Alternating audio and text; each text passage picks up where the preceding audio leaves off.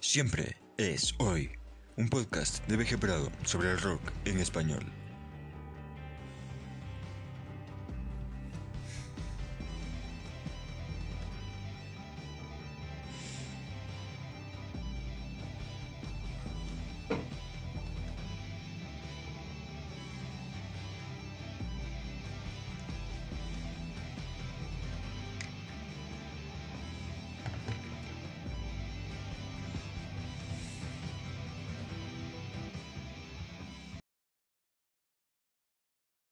Saludos, aquí, BG Prado. El día de hoy, lunes 24 de mayo del 2021, para esta quinta emisión de este, su podcast, Siempre es hoy, estaremos hablando de uno de los más grandes genios de la música hispanohablante, mi artista favorito, Charlie García. La etapa más mítica de Charlie García como solista fue la que va desde Yendo de la Cama Living en el 82 hasta Tango en el 86, es decir, la primera era de su carrera como solista. Entre medio hay dos discos que son tal vez los más icónicos de este genio del rock. Clicks Modernos de 1983 en mi opinión, el mejor disco de rock en nuestro idioma, y Piano Bar, en 1984, que marcan un romance de García con la capital del mundo. Por eso, esto es Charlie García en Nueva York.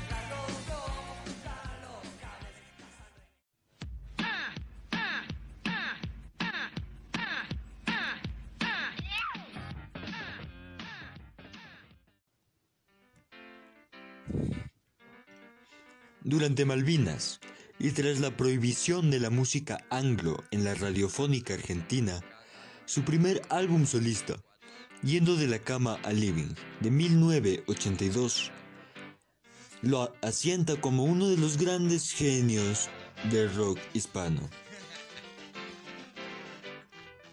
Cantaba entonces en aquel mítico concierto en Ferro, No bombardé en Buenos Aires, con la más realista destrucción de una ciudad de la furia falsa, para hacer conciencia sobre la complicada situación política y bélica de la Argentina de ese momento.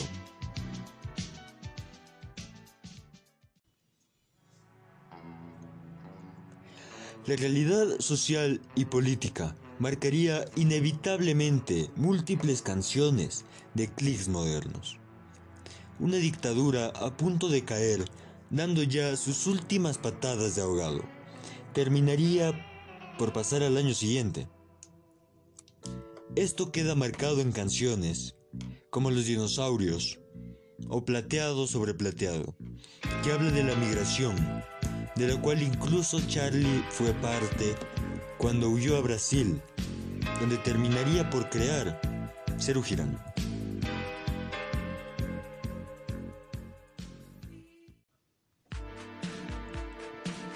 A finales de ese mismo año, 1982, García, buscando nuevos aires e influencias musicales, viaja a Nueva York, quedándose en un loft en Village, conocido en aquel momento como Gay Central, por la alta concentración de hombres y mujeres homosexuales en dicho barrio. Esto queda marcado en la canción No soy un extraño del disco Clicks Modernos, con los dos hombres que bailan un tango de verdad. Que habla además de la sorpresa de encontrar una ciudad totalmente distinta a la que pintan los diarios, las películas y demás, donde se marca supuestamente una exploración sexual por parte de Charlie, que lo lleva a la bisexualidad. También esto se marca en el disco siguiente, Piano Bar, con la canción Raros Peinados Nuevos.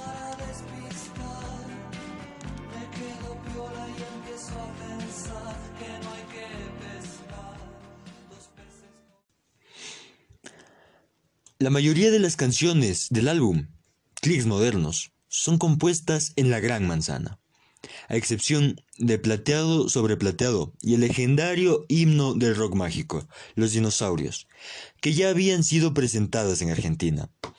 Obviamente estas venían de antes, ya que tienen en su composición un ideal antidictadura, marcando dos situaciones como la migración y los desaparecidos.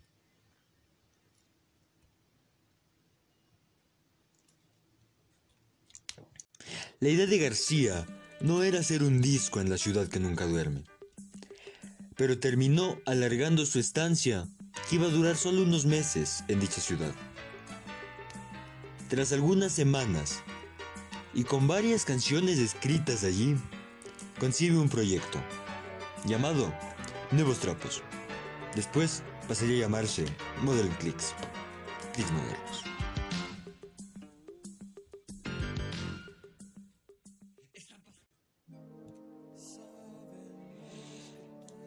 Recordemos que Charlie era un fuerte detractor del New Wave, dedicándole incluso con Cerú Girán dos canciones en las cuales hacía mofa de esta vertiente musical. Canción de Hollywood y mientras miro las nuevas olas, ya que el New Wave era una amenaza al ya establecido negocio disquero, del cual Cerú sacaba muchísimo provecho. Y fue aquí, donde después del disco, La dicha en movimiento de los Twists, que había sido producido por García, disco mítico, por ser grabado en un poco más de un día. Aquí es donde García toma esta innovación musical como propia y deja de ser un enemigo de la nueva ola, y esta se transforma en una parte clave de su carrera más adelante. Clicks modernos es la primera prueba de ello.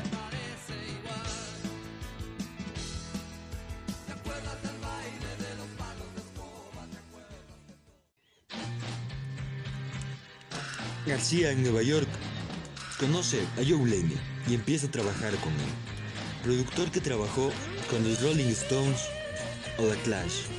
Según cuenta el propio Charlie, Blaney era el último en la lista de ingenieros de sonido que se puso a su disposición en el legendario Electric Lady Studios, fundado por Jimi Hendrix, donde grababan Lennon, Bowie, The Clash, Madonna o Guns N' Roses, entre varias otras leyendas de la música, usando instrumentación nueva por aquel entonces, sintetizadores, samplers y la mítica Roland TR-808. Máquina de ritmos que Charlie ya había usado en el sonido de Yendo de la Cama Libre y que marcaría el sonido de, de, este álbum.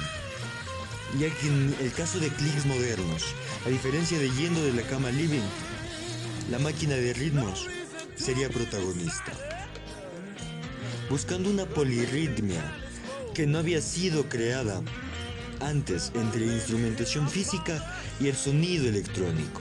Esta es la gran innovación de Modern Clicks.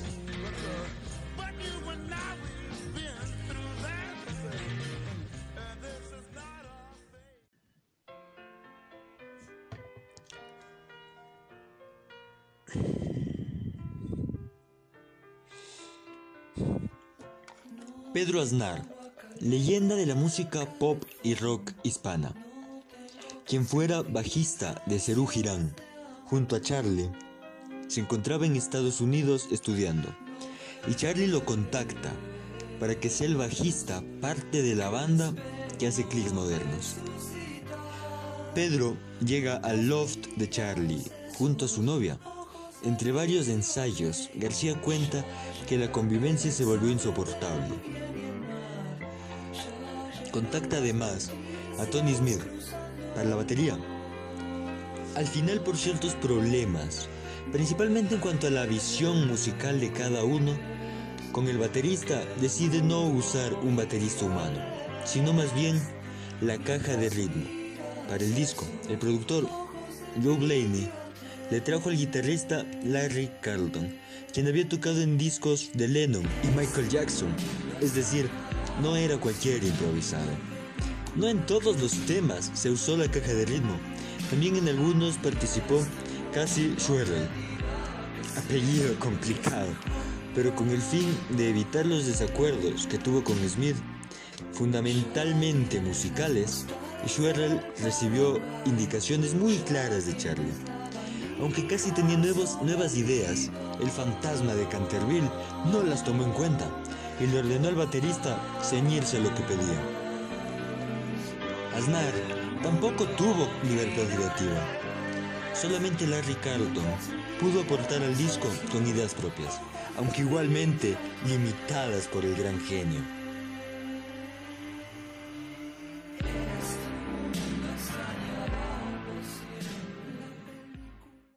García hace una introspección en varias canciones del disco, como es el caso de Tranzas, conocida como 201, donde básicamente habla de cómo él mismo se vendió al sistema y dejó la protesta en sus letras.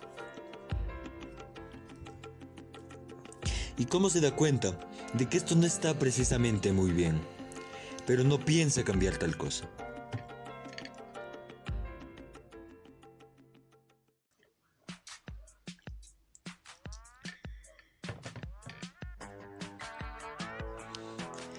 La Sociedad Argentina de Autores y Compositores de Música le metió mano a ciertos temas de forma injusta y prepotente, pensando básicamente en lo comercial, cambiando de nombre a más de un tema de dicho LP.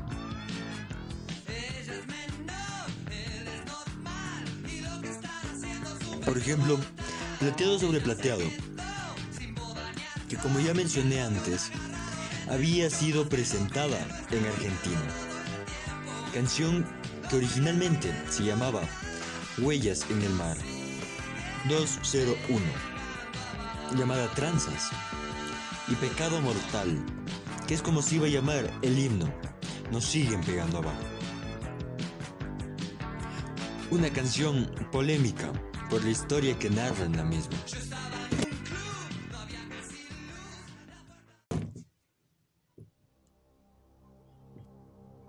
Un tema emblemático de este disco es los dinosaurios.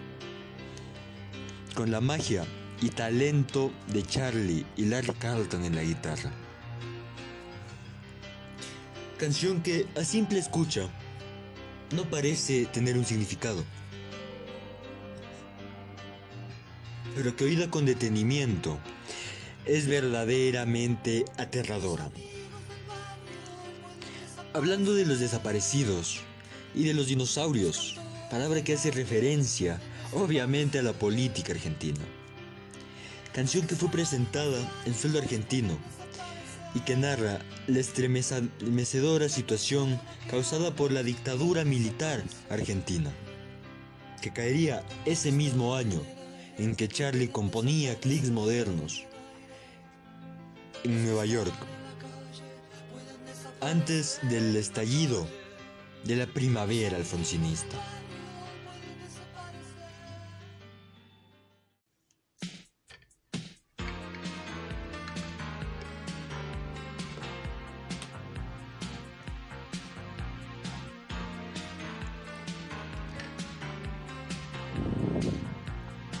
Gran parte del tiempo que estuvo en Nueva York pasó en conciertos del underground de dicho estado.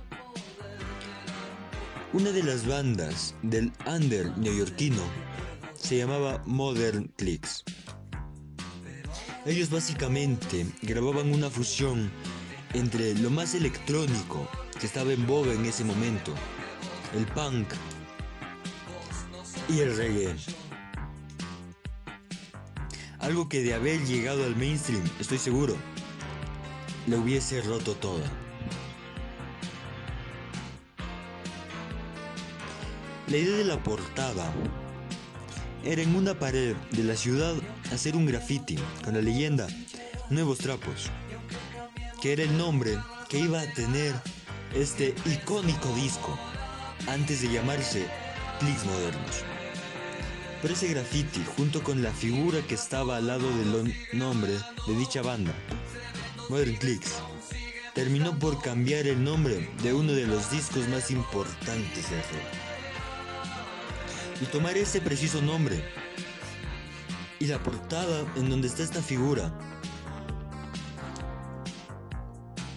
grafiteada por Richard Hamilton, un artista de graffiti del underground canadiense. Esta figura era parte de una serie de siluetas negras de tamaño real,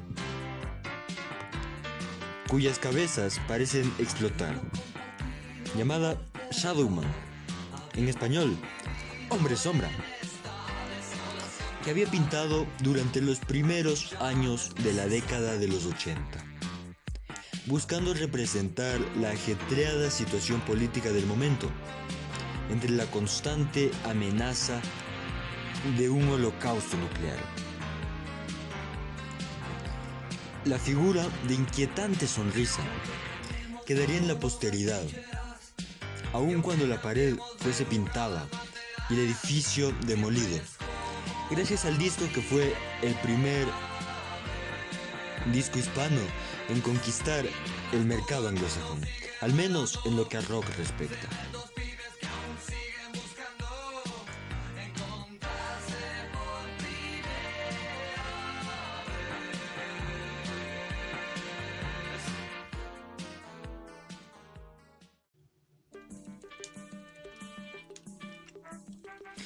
El mercado argentino no se tomó del todo bien la propuesta de Modern Clicks aunque sin tener una acogida menor a la que se esperaba. Sí, sí, recibió mucha crítica negativa por parte del público, que lo tildaba de pop y hecho con la única finalidad de vender. No bajo la misma premisa, pero sí con el mismo aire.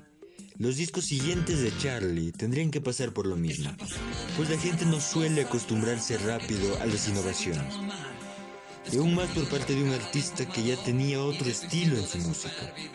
¿Y quién en el mundo de la música más innovador que Charlie García?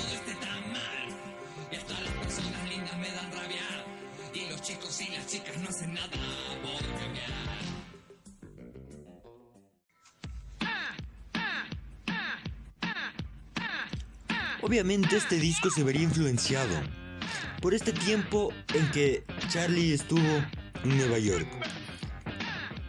Por las bandas del Under.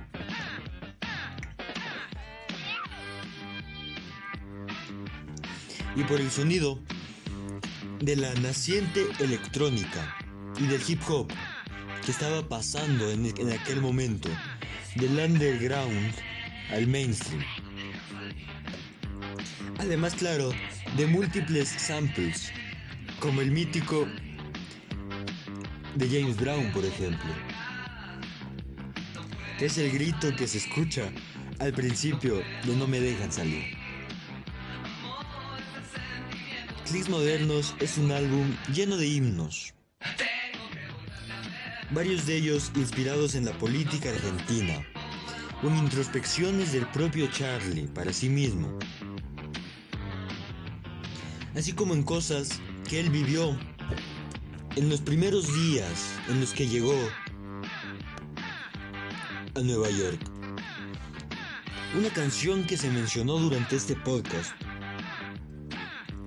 fue No soy un extraño, que habla también no solo de la homosexualidad que vio Charlie en este barrio, el Village, sino también de cómo él se sentía alienado tal vez por la situación que no era como él se le esperaba y por no sentirse del todo bienvenido y cómo al final él termina probando de aquello que sucedía en ese lugar. Muchos apuntan, como ya lo dije, a, que Charlie García probó relaciones homosexuales que lo llevarían a la bisexualidad. Pero también se apunta a que más bien en un sentido figurado, en el que Charlie empieza a probar y a aceptar la vida de aquel momento en la capital del mundo.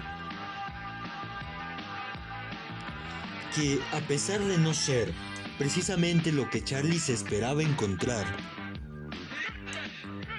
sería parte clave del paisaje. Y eso se ve, por ejemplo, en Funky.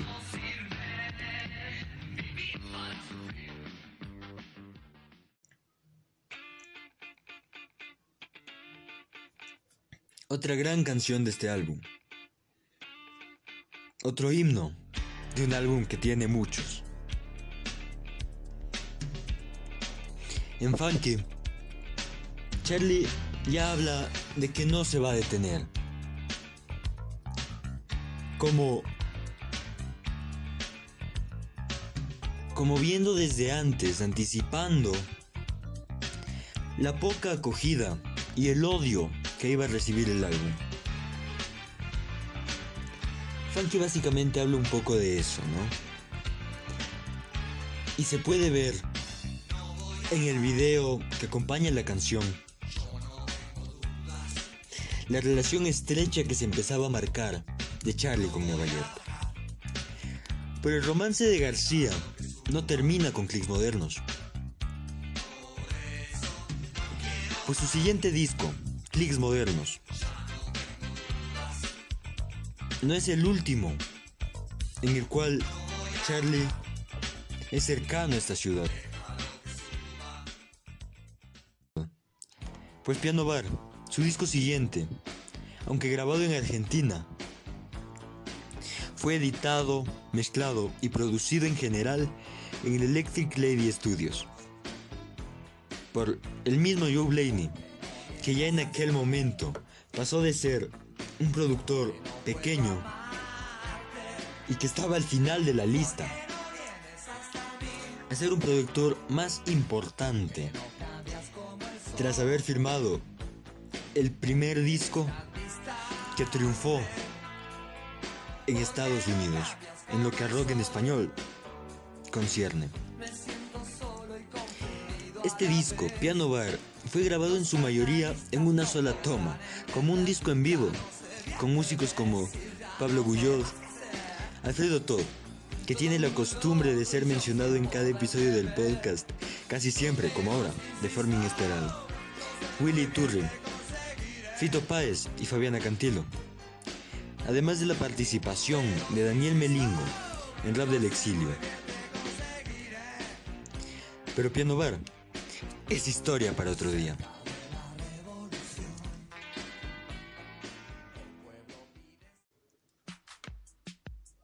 Charlie García trajo esta innovación en aquel momento al mercado en general, no solo en el rock en español ni en Estados Unidos, sino en el rock mundial.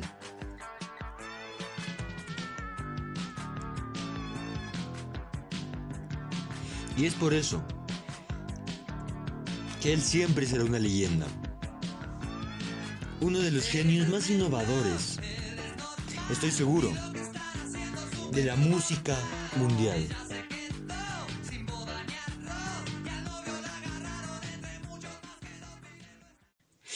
Say no more.